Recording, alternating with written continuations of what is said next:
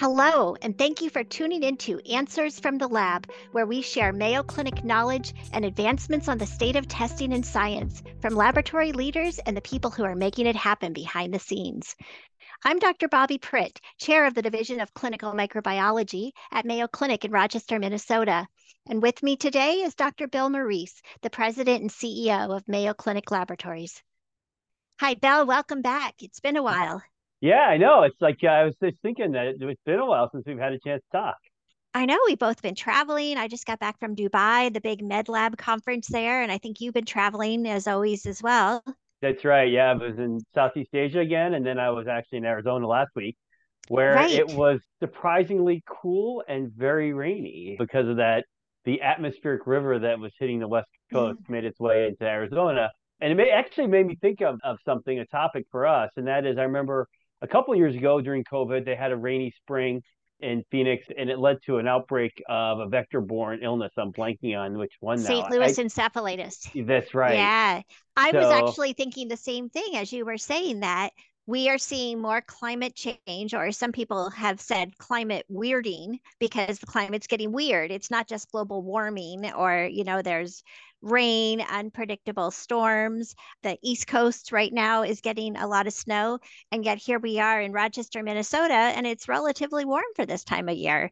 Temperatures Yeah. even up to 40 degrees. So, weird would be a good way to describe the weather these days. I think weather weirding is a much more accurate descriptor because I've thought about that too. I mean, at our cabin in northern Minnesota, which we've talked Mhm. about before, and there's no snow. I mean, it's been warm up there too. And that's the other thing I've thought about is, boy, the tick and Mhm. mosquito season and vector season, if you will, is going to be pretty rough. And and what you've talked about before too is about some of these arthropods now moving further and further north as well because Yeah. uh, without the hard freezes. So Along those lines, yeah, let's talk about infectious diseases. There are several that do have a probable attachment, or at least they're linked in some way with climate changes, as we're seeing some emerging, re emerging diseases. Some are becoming worse with certain weather conditions. It's a complicated interaction, as we've talked about in the past, because you get too hot and then the ticks can't survive, but then the mosquitoes may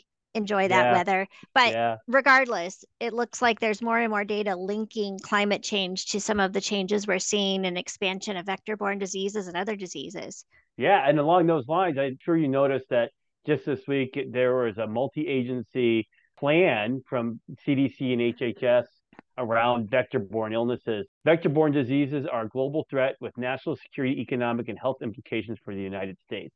So yeah, so they it sounds Mhm. like they're putting together plans to try and protect us from a public health perspective. Well, I think it's very wise, and I was glad to see it's uh, yeah, 84 page strategy, 17 federal departments and agencies that work together to develop this.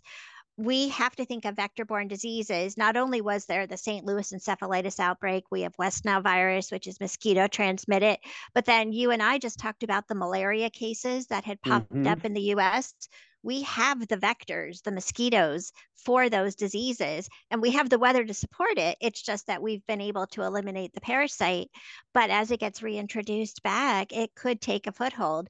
Dengue is another concern, and worldwide, malaria and dengue are two of the top vector borne concerns.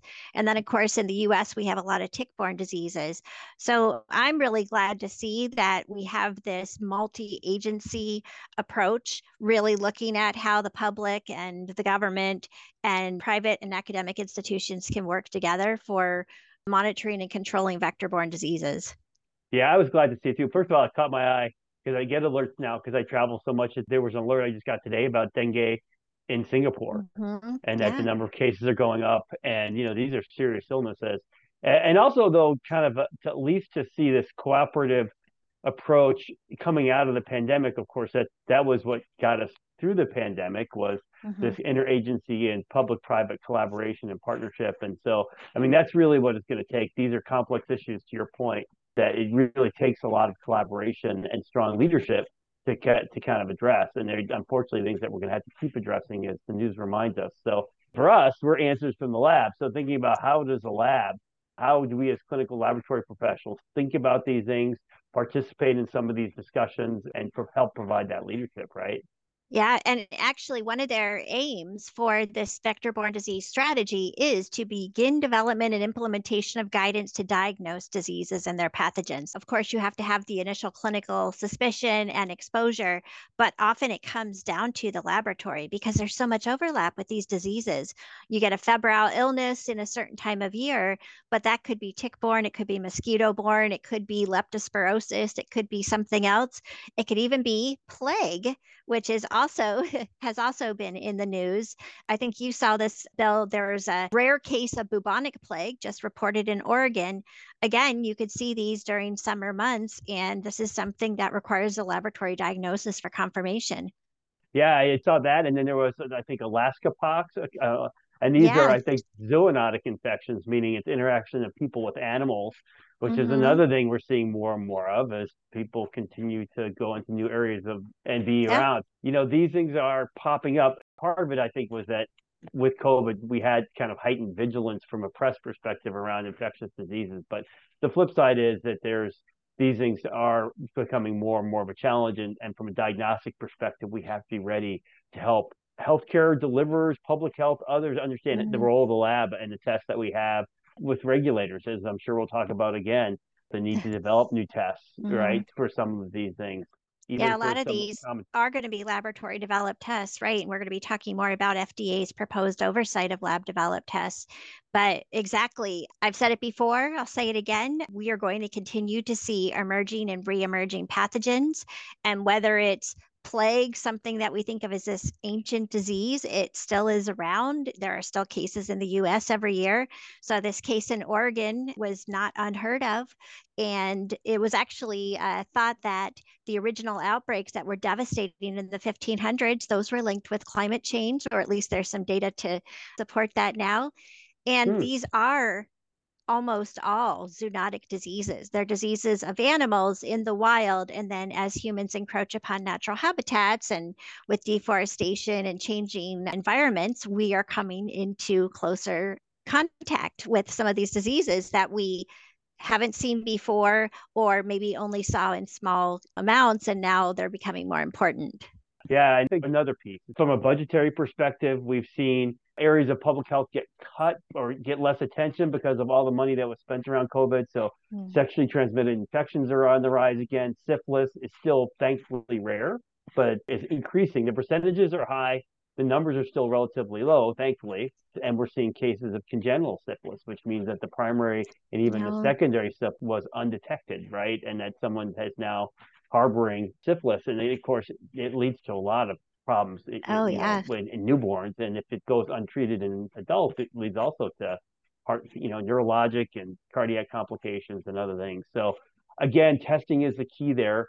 And I think it, it touches on things that you and I have discussed as well. And it's not just testing, but thinking about who has access to testing. Things like syphilis tend to be much more common in indigent people, and eh, because the disease is, is if someone that's in a healthcare system, it's relatively as long as they seek care because there's a physical lesion when you get it. So and then you get a rash and you're really sick. So it's around access too. But first of all, it's the right thing to do. We're healthcare professionals, and we've had to be thinking about the health of all the people that we of all, of all of our neighbors, which is everybody. And the other is, of course, it does impact us because as these diseases find, take hold, as you say, they can start to spread. And uh, it's just something we really had to think about from a awareness perspective, from an access perspective, this was a big thing with monkeypox about who had access to testing. These are all things that we have to really stay engaged in the public discourse. Absolutely. And that's why I was pleased, really pleased to see when there were panels on things like Lyme disease and other tick borne diseases, they did have people from the laboratory, laboratory leaders on those government panels. So for our listeners, when they get an invitation to participate in a panel, you know try to be part of that process or recommend another laboratory leader if you can't be part of the process because we need those laboratory leaders scientists lab directors pathologists people that are really knowledgeable about lab testing. We need them part of all of these government panels when new guidelines are created And Bill, I was glad to hear you mention the new syphilis testing guidelines. Those were just released on February 8th. The CDC Morbidity and Mortality Weekly Report, the MMWR. So we had people, obviously laboratory experts, that were part of these new guidelines. And that's the kind of thing that is important for us all to be a part of because it's so impactful. And I think of the laboratory as really the backbone of medicine. You can't many times make a diagnosis and come up with an appropriate treatment without that laboratory component. Yep, absolutely right. And and mm-hmm. we keep thinking forward. So just like with contributing to new guidelines on how the best testing, because there's a lot of more dated tests out there for diseases like syphilis and shows the need for continued innovation and thinking about how we best use those tools. Yeah, and we'll probably have a future session on syphilis as well as more sessions on laboratory developed tests and FDA oversight because those are big issues that'll be coming up soon. Yep. Um, there'll be plenty to talk about, that is for sure. Always, always. All right. All right. Well, thanks again, Bill, for another great session. Always good talking with you. Yeah, I know. I missed not, not getting to talk, so it's great to catch up. Yeah, absolutely. See you next time. Sounds good.